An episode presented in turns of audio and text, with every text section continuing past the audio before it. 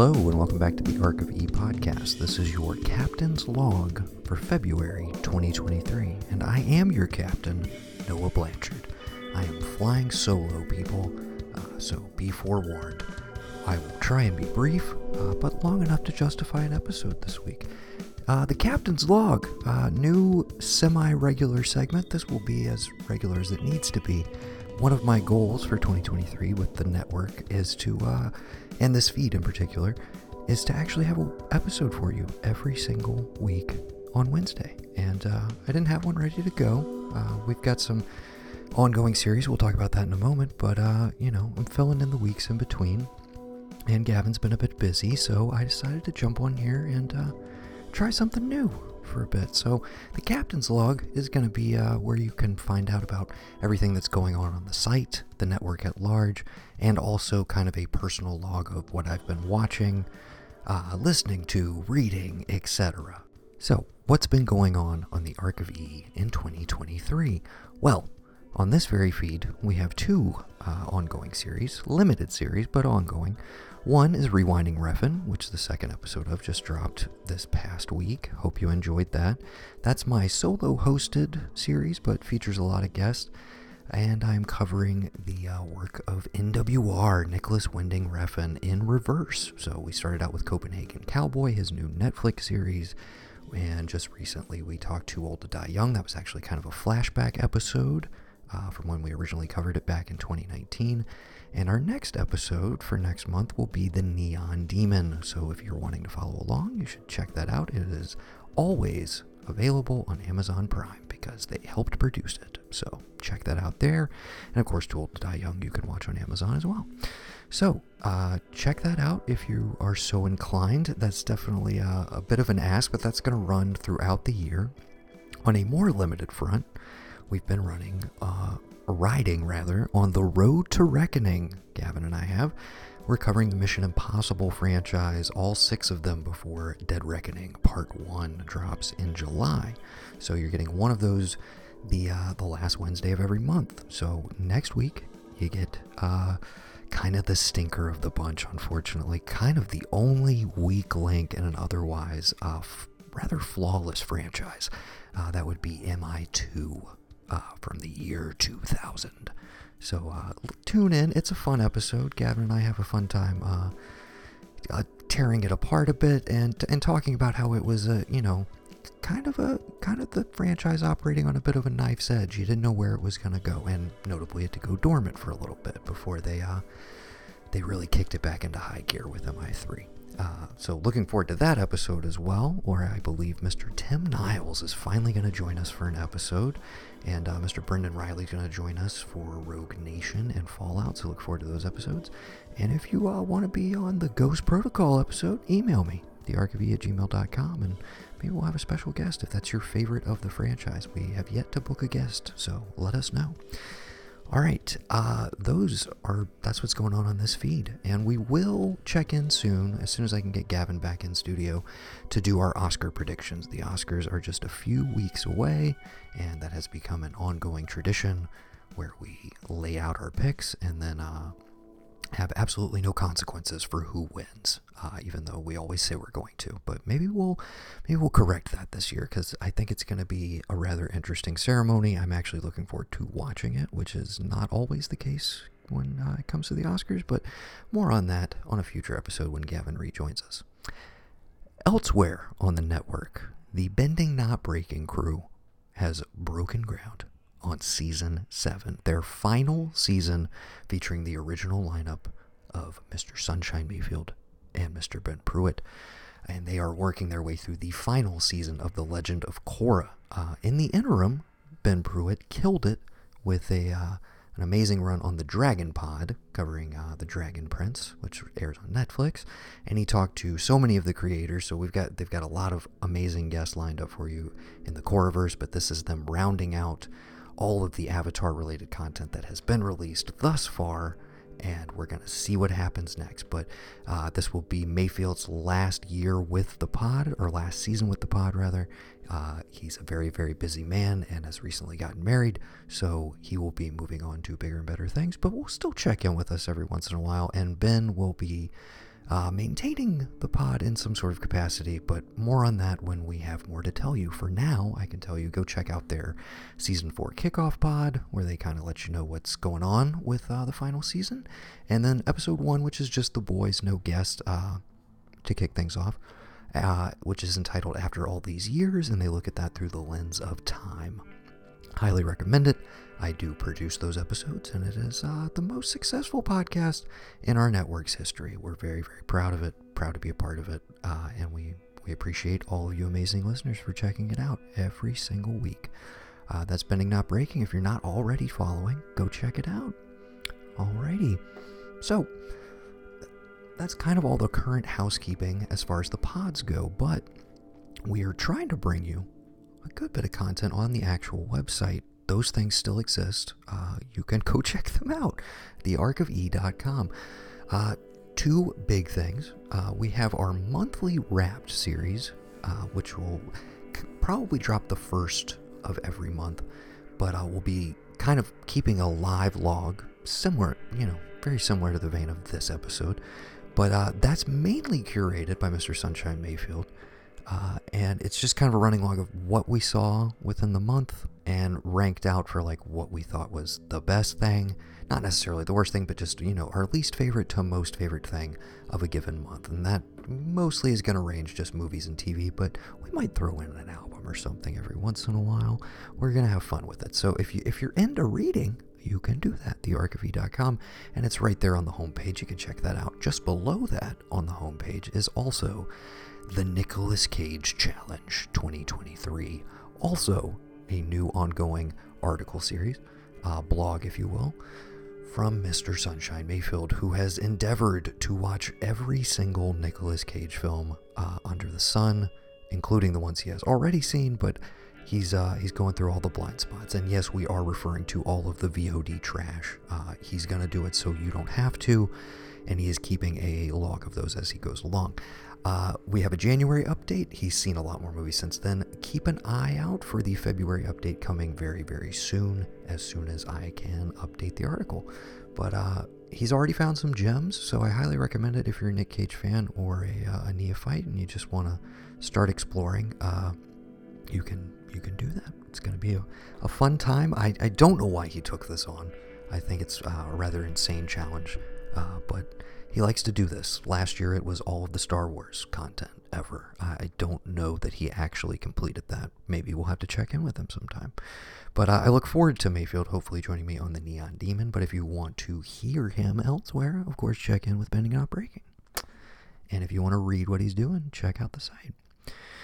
All right, that that's pretty much it on the housekeeping front for uh, everything that I can think of. So now I'm gonna bore you, uh, or try not to, anyways, with what I've been watching. Uh, we're trying to give some structure to this. So uh, just kicking things off for the year, my big uh, big rewatch was I went through the entire Mission Impossible franchise. I already plugged the show. Uh, stay tuned. Like I said, those are dropping the end of every month. It's gonna be a fun time. Super pumped for Dead Reckoning. Yeah, get on get on the road to Reckoning. So after that, we'll stay in the rewatch category. I'll build up to the new stuff. Uh, I was in a cruise mood, so I revisited Minority Report, which is available on Amazon Prime right now.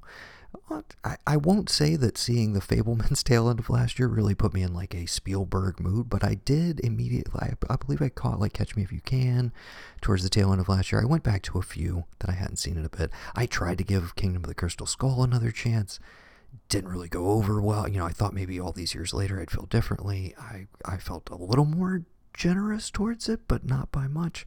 Anyways, but the cruise of it all combined with the tail, you know, that little bit of Spielberg love I had in me at the moment, uh, led me to Minority Report, which holds up as a stone cold classic in my book. A movie I burnt out on DVD. Uh, this hit right at the perfect era. I remember of having that, and I believe the first Spider-Man, Sam Raimi Spider-Man, and just yeah, I, I it was almost like those two movies were just on a loop for a year as far as I was concerned.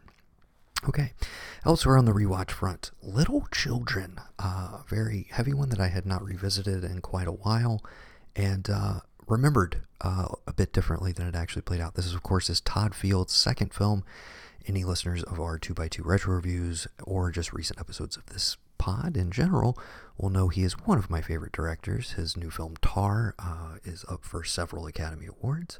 I look forward to seeing if it is able to clinch any of them outside of the obvious for uh, Miss Cate Blanchett. Anyways, he is one of my favorite directors, and I had intentionally kind of not revisited this one because in my memory it was a one and doneer. It was so heavy, like why would you ever go back to that? But I'm glad I did because it is uh, one of those movies that, if you're on the wavelength with it, is very slyly funny, uncomfortably so, but very, very funny, uh, very watchable, way more watchable than I remembered it. And while it, again, the magic of it is while it deals with some incredibly heavy themes, it, uh, it's just, it, I don't know, it kind of feels light of light as a feather at the same time. Incredible performances across the board, and uh, I did not, you know, I did not dread going back to it. Now I'm oddly excited to see it again, even though, of course, In the Bedroom is a movie I watch like at least twice a year, uh, which arguably is way darker and way heavier. So if you're in a field mood or uh, you just checked out Tar, I highly recommend checking out Little Children. I believe it's streaming on HBO Max right now. And of course, Tar is newly available on Peacock if you are a Peacock subscriber. So uh, check out my second favorite movie of 2022. Moving further down the list, uh, Blank Check is one of my favorite movie podcasts. I, if if there's even a chance that you're listening to me, I'm sure you are aware of Blank Check, the podcast. Uh, arguably the best movie podcast on the planet. Absolutely love them. They are currently covering Mr. Danny Boyle. So I am kind of following along. I'm not going to do everything, but revisiting some old favorites. I went back to Shallow Grave, which holds up quite well. Probably haven't seen that since I was about 13. Uh, same with Trainspotting, which I definitely watched a bunch at the time, but uh, had not revisited in forever And manages to feel like a total time capsule movie, but still like as fresh as the day I watched it, and through an adult, quote unquote, adult lens, uh, is kind of a miracle of a movie. Another, uh, if we're talking about uh, tone, as far as Little Children was concerned, Trainspotting is the ultimate of how how do you make a movie that's that dire and has some of that content in it, still uh, manage to have this just like energy that you know is propulsive throughout and never never dips too far into like oh this is so depressing i gotta turn it off. It never becomes requiem for a dream uh, somehow. So anyways those were interesting re-watches i'm very much looking forward to the beach which i believe will be this coming sunday so i will be revisiting that always a uh, a secret favorite of Gavin and mine's. Uh, maybe we'll talk about it at some point. I am surprised it hasn't come up on a 2x2 retro review, but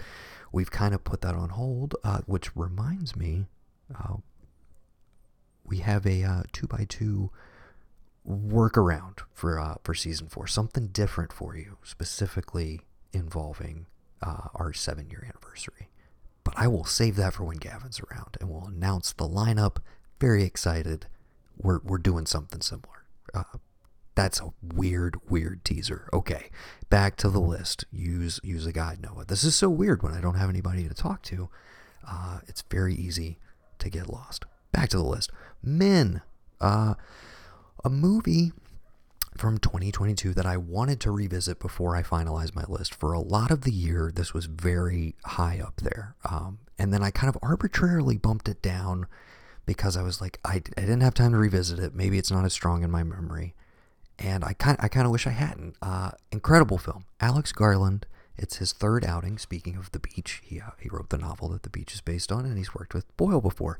What a perfect segue that I totally did not use. But okay, so Alex Garland. This is his third film after the incredible Ex Machina and Annihilation, a film that I still need to go back and properly wrap my arms around. But men, this was my second time through. It is streaming on Showtime now. If you are a Showtime subscriber, stars Jessie Buckley and uh, Rory Kinnear, and it is a uh, rather. I, it's one of those movies I don't want to say too much about. The trailer definitely gives you the vibe, and is definitely not going to be for everybody, but contains imagery that I um, maintain I've never seen before and probably will never see again and uh, has completely stuck with me. It's one of those movies that I, I liked as it was going along, and then it, it just showed me something I'd never seen before and took it to a whole other level for me. Uh, not for the faint of heart, may not like where it goes. Uh, kind of wears its uh, text on its sleeve. It's not the most subtle movie in the world, but uh, I enjoyed the ride. Jessie Buckley is one of my favorite working actresses, and she's rather incredible in this, as is Rory Kinnear, who's always solid as well. Alrighty, further down the line, I uh, rewatched the greatest concert film ever made, Stop Making Sense, which is streaming through AMC Plus, I believe. Uh, trying to shout out where you guys can check out all this stuff. This, of course, is the uh, the Talking Heads documentary concert film directed by the incredible Jonathan Demme and it is a masterpiece and it holds up 110%. I've been uh, I've taken to ranking or at least rating my re-watches of things the way I would uh, a current movie to see how they hold up. And uh, this one's still a stone cold 10 out of 10. I just wanted to say that. I'll highlight those as I get to them. I don't know if we have any more for this month, but uh, that was definitely. Oh, excuse me. Right after it, I uh, followed up with the one-two punch, if you will, of uh, Kill Bill Volume One and Two. It is the 20-year anniversary, essentially, even though Volume Two was broken out to 2004. It's the 20-year anniversary of the whole bloody affair, which still doesn't technically exist, but you can make it yourself. These movies both hold up incredibly well, and uh, watching them as I tend to do now, as kind of a massive four-hour plus uh, journey is a very fun time. Uh, Volume two is probably the Tarantino movie I've seen the most, along with Jackie Brown. But uh, and so I always kind of gave it a slight edge. This was right around the, like right as it hit DVD was right when I was quote unquote allowed to see Tarantino movies. One of the few directors my mom had ever been like, no, you got to wait on those. You got to wait a little bit. So, uh, but yeah, something magical about that time. Volume two, I've seen, uh, you know, upwards of twenty times probably, and held up, but I again I kind of I guess I tended to underrate Volume One, but taken as a whole, oh, what an incredible piece that I feel like we don't really talk about anymore when it comes to Tarantino. I feel like that the kind of in between Jackie Brown and Inglourious Basterds, uh, people seem to forget that there was there was some good stuff in there. Huge fan of Death Proof as well. Okay. Sword of Trust, uh, a movie I've talked about before. I think it was on my long list for movies a couple years ago. The late great Lynn Shelton uh, directed a fantastic, just just small little character movie. Uh, Marc Maron uh, is kind of the main lead in there. Fantastic cast all around. Uh, it is, I believe, where did I watch Sword of Trust? I believe it is streaming through AMC Plus as well. Uh, check it out on Prime if you missed it the first go around. Just a great small uh, a, a comedy that's not forced at all. Just uh, very chill, very grounded, and a very interesting story that I don't want to spoil for you. But check out the trailer; it tells you the vaguest uh, outline of where it's going. But again, it's not about uh, it's not a plot movie. It's not a plot movie. Sword of Trust. Check that one out.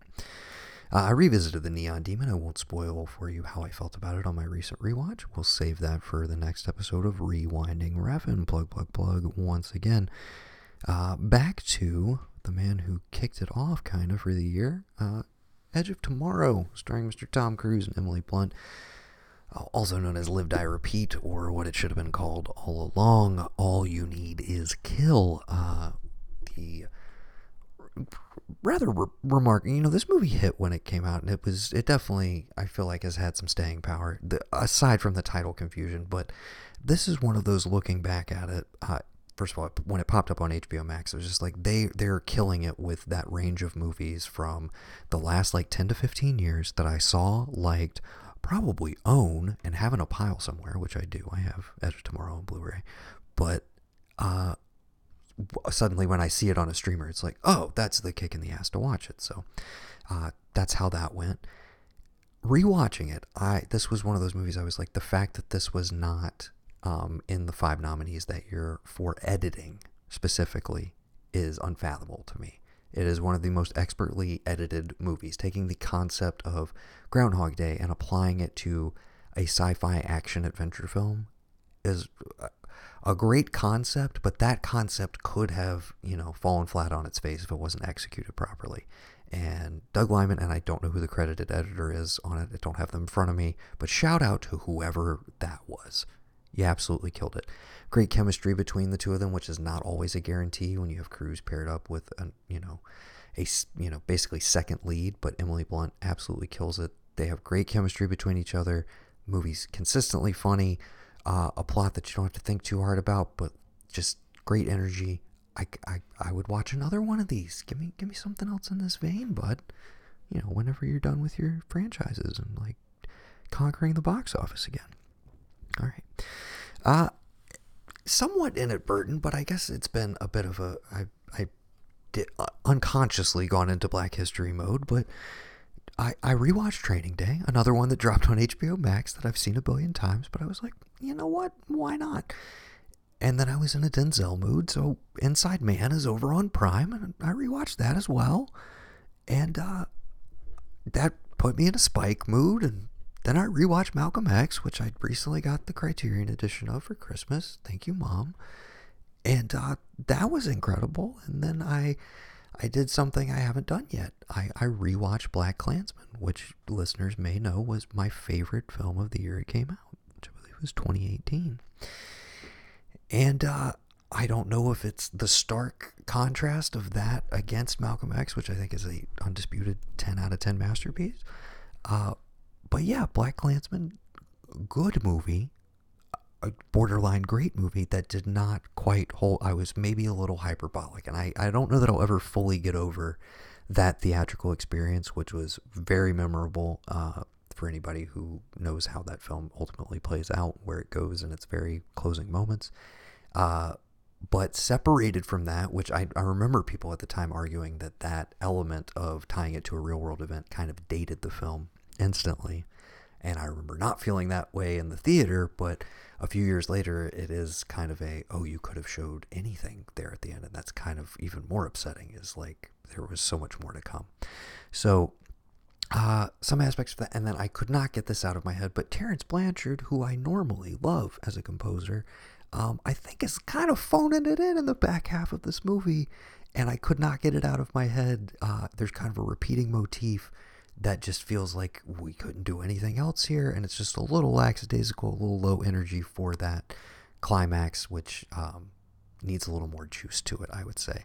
Uh, still, great John David Washington performance, star making in my eyes, uh, and fantastic Adam Driver as well. And a genuinely funny script that I think holds up as still being very entertaining and contains one of my all time favorite Spike sequences, uh, which is the uh, too Late to Turn Back Now dance uh, club montage, uh, which happens about half hour into the movie. Just great uh, electric stuff that I will never forget. So, yeah, that's it on the rewatch front. I will now move in to some new movies, and then we'll talk TV, and then we will get the hell out of here. How's that sound? Okay, uh, I talked about it briefly, and I've written about it as well for the site, but Skinamarink uh, was my first theatrical experience of the year, and one that is now available uh, if you are a Shudder subscriber at home for everyone. And I've kind of noticed a debate. Uh, Sunshine Mayfield saw this and did not go for it at all. He saw it at home. And we kind of had the reverse debate where I was like, uh, maybe I would have thought it was even more effective at home, and maybe he would have gotten more locked into it if he was in the theater. At, at this point, I don't know. And there are a few theaters around the country that are still doing, you know, kind of like one week screenings of it, late night screenings trying to kind of make it into a midnight movie sort of thing. But I think this movie is really going to live or die at home because of the the isolated feel of it, what it's going for.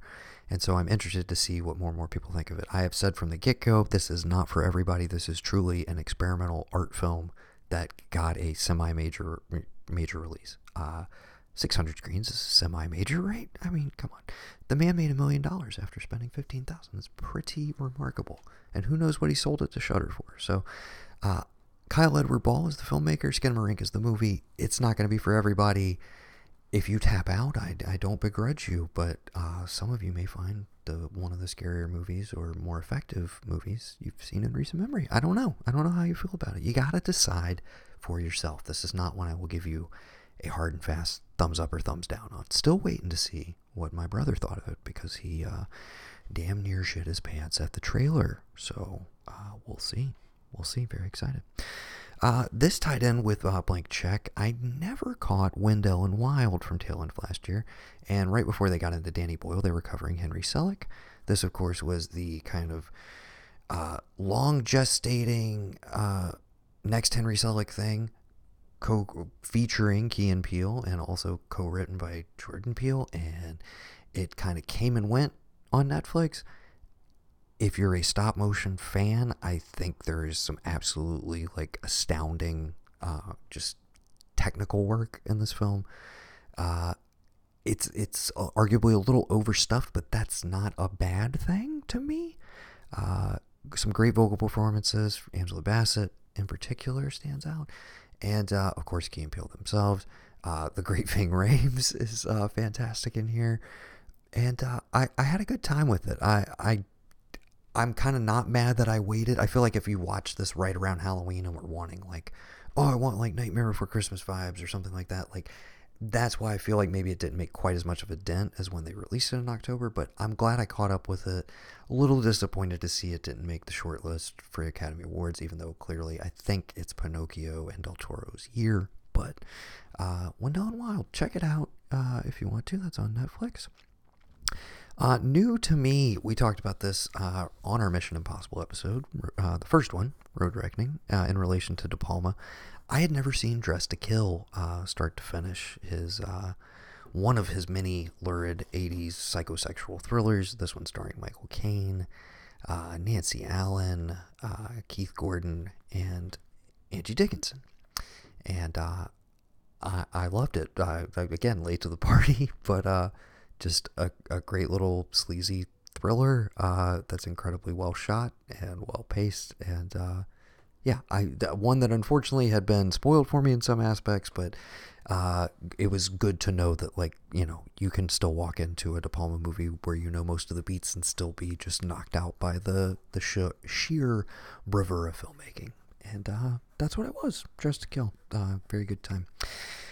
Chungking Express for Mr. Wong Kar Wai. I am uh, my kind of background uh, thing I'm working on for this year in terms of my movie watching is uh, taking off some of the Sight and Sound films that I have not seen. Sight and Sound released their uh, top 100 films of all time last year, and uh, some things have shifted on the list, and so I'm trying to uh, catch some. I've seen, I would say, probably about 25 to 30 ish, as I remember, of the top 100. So I was like, let's let's clear some blind spots. Wong Kar Wai is somebody I had only explored very very briefly. I saw In the Mood for Love just recently, a couple years ago during lockdown, and uh, was pretty bowled over by it. Incredible film. And uh, a huge chunk of his filmography is actually available on HBO Max via uh, Turner Classic or whatever kind of agreement they have with Criterion. Uh, so I checked out Chungking Express. This was his 1994 uh, pseudo romantic comedy. I don't. It's kind of genreless. That's kind of what I love about his stuff. But it's uh, about two lovelorn detectives. Uh, their stories are kind of told in vignettes, and uh, I loved it. It just has a great energy, a, a feel kind of a, a very unique, uh, just vibe all its own. And I look forward to checking out all of the other big ones from that period, which are all, like I said, available on HBO Max. So, uh, but Fallen Angels is next on my list. Uh, and then we've got Happy Together, I believe, uh, and a few others. But uh, the great Tony Leung is uh, in there. Some of you, I guess, would more now recognize him as the villain in uh, Shang-Chi. So, uh, yeah, if you want to go take a look back, uh, their collaborations are very storied and very uh, well regarded. So, go do that.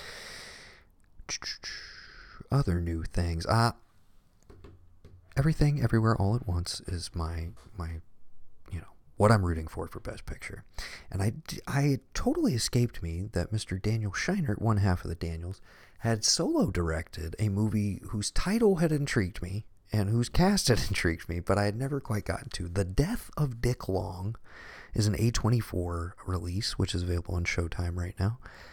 And it is uh, co-stars Andre Hyland. That's part of why I got into this. Uh, huge fan of him as a comedian, and he has had some bit parts in some of my favorite indie movies in recent memory. Uh, huge, huge fan of his sequence in Relaxer, a movie that I absolutely love from a couple years ago.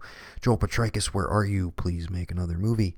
Uh, okay, so Death of Dick Long uh, follows two uh, two buddies, uh, or three friends rather, but uh, two buddies who have to cover up the uh, accidental death of uh, their buddy Dick Long. I won't tell you. I, I won't tell you any more than that. It is a a very Coen Brothers with a twist sort of movie. It's uh it's that vibe, and I found it very funny and quite charming, and in that Daniel sort of way of being completely irreverent and like how how are they getting the heart into something that is so patently absurd or uh, ridiculous or gross, and uh, they and he does it. Uh, maybe not as like visually astounding, but it's also it's not going for that. Uh, it's a different vibe. I see why it's not a collaboration between the two of them, but definitely has uh, a lot of the DNA from uh, Swiss Army Man and Everything Everywhere All at Once. So if you if you want a uh, more of the Daniels or at least one of them, go check out the Death of Dick Long. It was a pretty good time. I saw Infinity Pool in theaters. Uh, wrote about it for the site. Uh, Mayfield enjoyed it as well. Is the latest from Brandon Cronenberg, starring Alexander Skarsgård and the incomparable Mia Goth, uh, who is absolutely incredible in this film, as she is in everything. Uh, if you've seen the trailer, it gives it a nice little setup, but this uh, this is definitely one of those that is not for everybody, not a great date movie, and uh, if you don't know what you're in for, you're probably going to leave the theater very upset. Uh, but if you knew what you were getting into, like myself and most of my friends, you had an absolute blast with it because it completely delivered. Uh, it's more approachable, I would say, just from a rewatchability standpoint than uh, Cronenberg's prior movie, Possessor, which I also did revisit recently. Uh, and uh, yeah, still still one of those you got to be in the mood for. But Infinity Pool is uh, just as just as dark, but uh, I think just a little more fun in its subversion and uh, what it's kind of critiquing. So uh, I had a great time with it. some fantastic imagery and again, another stellar performance from Mia Goth. Also, really enjoyed Skarsgård and his continued commitment to just making himself as uh, disgusting as possible on screen every once in a while. Just just turning up the sleaze factor uh, and the grossness. So, uh, check out Infinity Pool. It's playing currently in theaters, and I, as I understand it, the unrated cut will be making its way to VOD and Blu-ray very, very soon. I look forward to that. It, of course, originally received an NC-17, as apparently all Brandon Cronenberg movies will do. Okay. Speaking of NC-17 films or just straight up unrated films, uh, I finally watched a, uh, a movie that has eluded me for several years, a uh, no, rather notorious film from Japan, a co-pro with France actually, called In the Realm of the Senses. Uh, some people may be familiar with this one. If you're not, uh, I don't want to be the one to inform you about it. All I will say is it is a uh, I, I use heavy quotes in this, an erotic thriller from the 70s that is just walks the line uh, between what is art and pornography and is one of the most explicit films I've ever seen when it comes to sex. Uh, I, it will, you know, it'll make you blush and then some, and then make you so uh, uncomfortable that you you're like, okay, a movie can never shock me ever again. Uh, I'm not mad I had the experience. Uh, it's definitely one of those you constantly find in the 500 movies you must see before you die sort of lists, and uh, I don't regret watching it, but I will never, ever watch it again. I will tell you that. Uh, in the realm of the senses, uh, yeah, enter at your own peril. Other new to me, but old movies, I had never seen, nobody had ever told me about a movie starring Clint Eastwood and a young Jeff Bridges called Thunderbolt and Lightfoot. I, of course, had heard the title, Thunderbolt and Lightfoot, many a time, and never realized that it's basically a hangout movie with uh, two legendary movie stars, one on the come up and one already very well established. And uh, I had a great time with it. I, I, don't know how it had escaped me, but uh, glad I checked it out. Original music by Nilsson, I believe, Harry Nilsson. And uh, just just kind of uh, two dudes who two outlaws who kind of hook up and go on a series of adventures together and uh, like most 70 movie 70s movies it ends tragically and abruptly and uh, kind of I was like oh I was having a good time. And then uh, we just kind of take a huge nosedive in the last 15 minutes.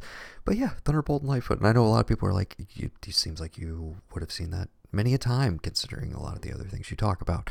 But it had escaped me. It's available on Amazon Prime right now. Check it out New in the theater. Saw Knock at the Cabin uh, two weeks ago now. The latest M. Night Shyamalan joint.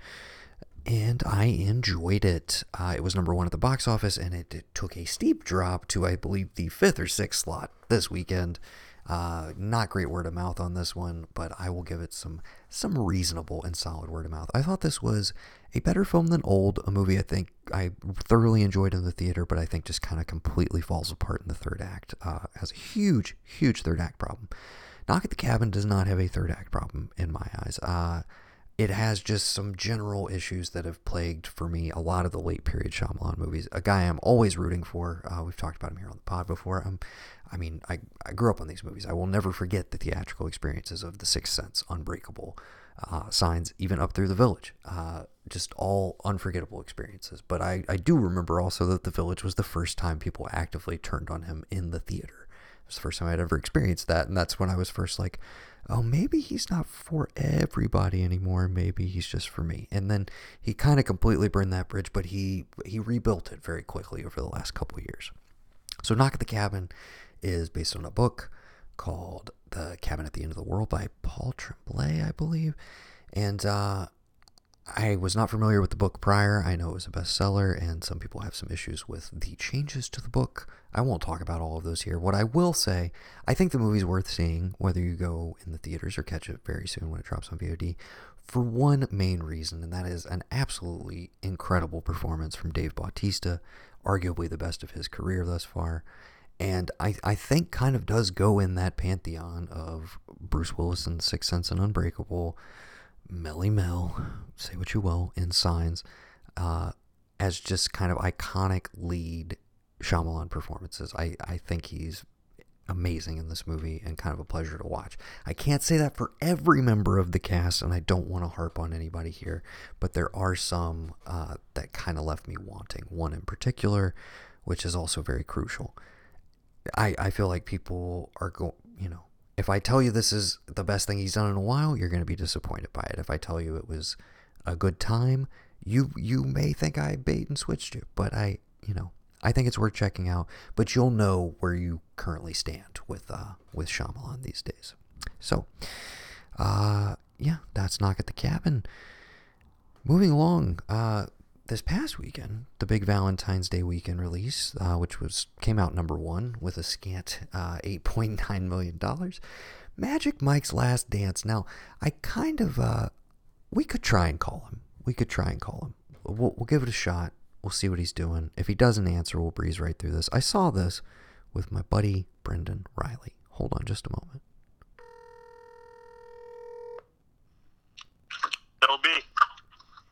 What's up, buddy? What you doing? I'm recording a podcast. You're live on the air. Oh, hey guys. What Uh, is up?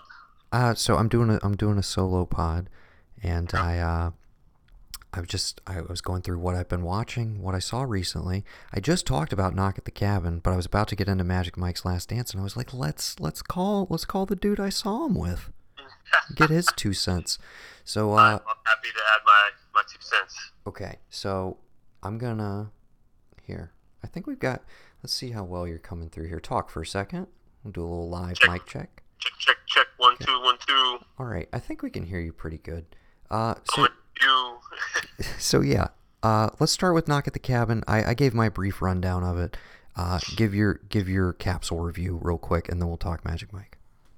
yeah, man. I mean, you know, you and I talked about it afterwards, and we both enjoyed it. One of us um, enjoyed it a little bit more, uh, but nonetheless, I, I, I did I did like it. I thought that that was probably Batista's best performance that I've ever seen from Agreed. him. Yes. uh, you know what what was probably the biggest twist for me was the fact that there was no twist. you know, like I- M Night Shyamalan's known for his uh, like underlying thing that's going on, his underlying message, or his underlying twist, or you know, you're trying to figure out this movie the whole time. But this movie was was pretty predictable, and, and it stayed suit the whole time. You Yeah. know, Similar Uh, to similar to Signs, in as much as that's another movie where it's like it's the the twist in Signs. Spoiler alert! Spoiler alert for an almost twenty year old movie. Nope. Whoa. Yeah. roughly. Uh the sp- the twist in Signs is that God exists. that that Yeah. God is real, essentially. Yeah. Um, and yeah, not to, I mean, I guess spoilers for Knock at the Cabin, but you kind of maybe were already assuming this, but it's very much in that same vein. I won't spoil it for people, but it's essentially like, hey, the the thing you think might be happening, like it it is happening. It actually, all right. it actually is happening, right? Because there was there was probably about forty five minutes of the movie, maybe an hour, forty five minutes, whatever it is, where I'm like, all right, cool. I'm waiting for the floor to be taken out. Where where is this actually going to go? Yeah, because we it's- were already on the train. We were already going. Right. Well, it's one of those movies that works its way to where, and you're if you're engaged with it, you're like, okay, well, there's literally there's only three, maybe four possibilities for how this can Right. play out, and so you're just Right. kind of like, which one are they gonna pick? And so there, Right. maybe it's a little like dramatically inert in that way, where you're just kind of like, all right, well, just how's it gonna wrap up? But I think again, Bautista is kind of like what what carries you through even those moments where you're like, I think I know where this is going. Yeah, I, I, I already liked Batista. I don't know if too many people look at him as like a serious actor. You know, he's one of I- those I- I think he's- I think he's officially- Yeah, I think he's Uh, officially moved into like you know, yeah, people take him seriously. But for for me, and I and I, I, I was a Batista fan before, but I think that this performance showed me another side of him where I'm like, oh, he's got range. You know, I, I didn't know that that he had that capability. Um, Did you know, I see I Blade Runner? Like, oversell it, and people be like, "Well, you know, whatever." But nonetheless, his performance was really good. Agreed. Uh, Did you see so I- Blade Runner? did I see what? Blade Runner 2049. Oh, I did. I, I feel like that was it's it's very brief in that you know two hour forty minute movie, but I feel like that was the first time people were like, oh, Dave Bautista, like okay, that was an interesting use of him, and then just like since then he's steadily just been putting in interesting work in a lot of different stuff. Yeah, so, and I and here's the thing: the the new Blade Runner, I you know I remember it, but not enough to, to comment on his performance in that. I gotcha. Um, So So, we both kind of movie- agree. See it, see it for Bautista. fun. Yes. Um, it was a good time. Uh, I liked how you know you pretty much dive right into the action, and and, and it's just it's it's such like a a slow. I don't want to say slow build, right? But like the terror up front is not so terror because they're you know they're not like trying to be terrifying if that makes any sense. You know, Right, You've seen the movie, yeah. and I'm not trying to spoil anything. Uh, but they, they jump right into the action, and it's and it's good, um, and it kind of stays consistent the whole time. I, I enjoyed the movie. At, at the end of it, you know, you had to spell out the the underlying uh, ethos, if you will, to the movie. Well, the, the uh, movie but- the movie graciously does that for you as well, but I had to restate and it I'm to you. Here, I'm like, oh, I didn't get that. And you're like, what do you mean you didn't get it? Yeah. But uh, but but nonetheless, uh, good movie, great performance by Batista, and it's not your typical twist of an M Night Shyamalan movie that I was expecting. Word. All right. So yeah, a, a general like go see it from uh from Brendan and Noah. Um, For I think we're I think we're a little more divided on the next one. Uh, Hundred percent, hundred percent. the the third outing in the in the the fantastic trilogy, uh, Magic Mike's Last Dance. Uh, it was number one at the box office. I don't know if you saw that. I did not see that. It, o- it only made like but I did eight point nine million dollars, but it was still number one. How much? Like eight point nine, didn't even crack ten, but uh, it was number one nevertheless. Uh, um, I loved it. You thought it was okay. it was okay. I mean, it was it was solidly okay. you know, I and, and I don't know how much you do or don't want me to spoil here. So I don't think it's- I, I- say anything. I don't think it's a very spoilable movie. True um, words, no, I don't think So so just just spoilers spoilers. Magic Mike is in this movie, and he does in fact perform a last dance. Okay, just wanted to So- clarify that for anybody so who was wondering. He does know- in fact perform his last dance. You you know everything everything I told you, man. Like the the movie had a good build up to what I thought was going to be a good plot. If you want to say that Magic Mike didn't even really have a deep plot, but nonetheless, you know, you go to these movies for fun. You go to these movies for excitement. Uh, you go to the movies just to like zone out and just watch people party and have a good time, right? And then this guy makes some money and he kind of does this wholesome thing of building furniture on the side. And you're like, you know what? I can back this guy. He's trying to he's trying to do something good. He's trying to build his his own business, and he might not love what he does, but he's a good dude and he makes money partying. Like we can all get behind that, right? Yeah. But that's not what you see in this next one. Know, I mean, I guess I guess kind of, but they they try to make it so much of a love story, and I could not buy the love story. You know, you and I talked about that. I could not buy the chemistry. I was so I was so into it. their their chemistry, it just felt off. It, it, it felt weird. Uh, like the dance at the very end was awesome. Like that was probably one of the best dances One- out of all the movies. Don't one of wrong. the best I, I I will flat out say it i'm sure people will argue with me but no for my money one of the best dance scenes in like modern movie history i mean you yes you can keep all Yeah, your I like mean, classic they- they- mgm can't musicals and stuff but like That last dance it's incredible yeah money. You know, I, I would I would go back to the movies just to watch that dancing. I, w- I would too. I mean, when it when it inevitably pops up on HBO, I will be revisiting three scenes, which is the montage of hiring the dancers, um, probably his strip te- you know, the opening dance for Selma, which I will also probably like put my own sou- soundtrack over because I kind of hate that music cue and it goes on way too long. But uh, and then I will rewatch that final, yeah, the final Mike dances in the the wet the wet set um, is incredible, dude. It's so good. So Yeah, it, it, it was. It was. It was. It was awesome. But like, you know, they, they based this whole movie on, on these two falling in love, and I just never once felt the chemistry. And as I'm watching this dance and these flashbacks, I'm like, you know, I, I just don't buy it. So it was it was tough for me to like actually dive in like like you did. And and when he says I love you, I'm like, for what? You you fought, you known each other for two days. you said, to be fair, you said he was like, you know, for like two days. I was like, dude, he's been there for a month. He's been there for a month. Listen, Some people fall fast. A month still feels quick. hey, just remember, as Tavares taught us, it, it only takes a minute, girl, to fall in love. But you haven't watched California Californication yet, but the guy's dad there says 10 minutes or 10 years. I've loved them all. Okay, okay. Uh, but, uh, but yeah, so, but it does have the sparks, you know, some of the sparks. I, I do wish that they brought the whole band back together. Um, yes, that I mean about that is a that is a spoiler, but I also think something worth knowing if you were on the fence about going to see the movie. That that was the only letdown for me is like that Yeah. you, you don't get the crew. Which in retrospect, it's like XXL is the crew movie. Like it's the hanging out with the dudes movie, which is why I think we've I come out of it now, and if we're ranking them, it, it's two one three. It's two one Two, three. one, three. Yeah. Without a doubt. I mean, it's, it's two and one, and then I would like to put three in a whole other universe that doesn't coincide with that one. I like it, but I- I- again, I am a uh, smack now. I, I didn't hate it that bad.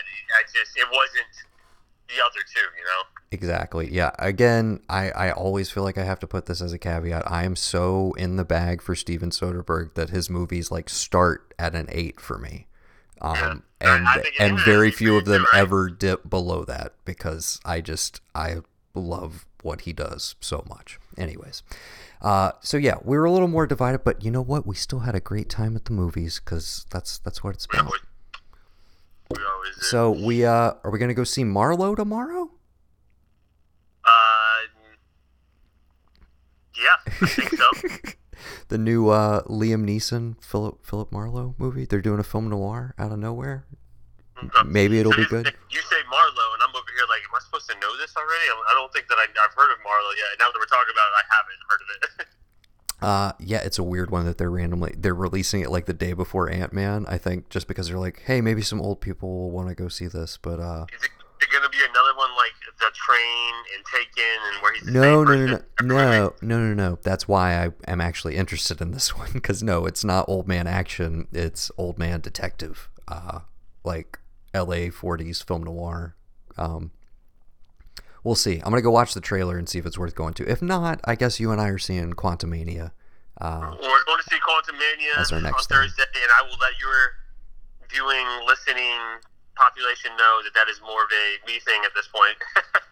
Absolutely. Um, and maybe we'll actually record in person so people don't have to put up with your weird phone audio. But yeah, we'll let you know what we thought of whatever we go see is it bad next. right now?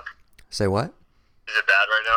I mean, I it sounds like it's going to be okay to me as long as people can hear you, and that's why it's also just a brief little segment of this episode, which I'm about to end very very soon. But uh, Uh, do go see the movies though, especially Knock in the Cabin. Knock in the Cabin is, is worth a watch. Uh, Magic Mike. If you're expecting the other two, it's not going to be the other two. yes, temper So, your expectations. Yes, Uh, yeah, temper your expectations with both of those, and you'll have a great time. and you'll have a great time. You'll have a great time. Noah and I are going to go check out Marlowe tomorrow, maybe, and then we'll definitely hop on for Ant Man. Uh, I'm a big Marvel guy, so I like I can sit there and talk about that all the time. Absolutely. Uh, yeah, maybe we'll do that and talk about just the current state of the, the MCU and uh, how we're how we're feeling about it these days because we haven't really cracking all over the place. we haven't really Uh, addressed that uh, on the on the network. I'm sure everybody's waiting for us to weigh in. Yeah. Yeah. I agree. Anyways, So, uh, so thank you to Mr. Brendan Reilly for guessing, and I, I'm just gonna go ahead and wrap it up while you're here on the phone with me, and then you and I can keep oh, talking. I'm going to take over your mic for a second and let everybody know to come back for the Mission Impossible uh, segments that we're going to be doing. Uh, Noah, being the guy he is, he always gets us motivated, and I actually just went back and watched the whole series over the past two weeks, and uh, it did not disappoint. And so I'm excited to talk to y'all when that gets around. Dude, I, I love the energy. This is this is now officially the fourth time that that has been plugged on this episode. uh, anyways, so yes, uh. Brendan, I already said that you will be joining us for Rogue Nation and Fallout. Yes. Uh, we're Yep. looking forward to those episodes. So yeah, come with Yep. us on the road to reckoning and uh, stick around for more reviews and uh, another one of these captain's logs sometime in the future. Until next time, I have been Noah. Thank you for listening.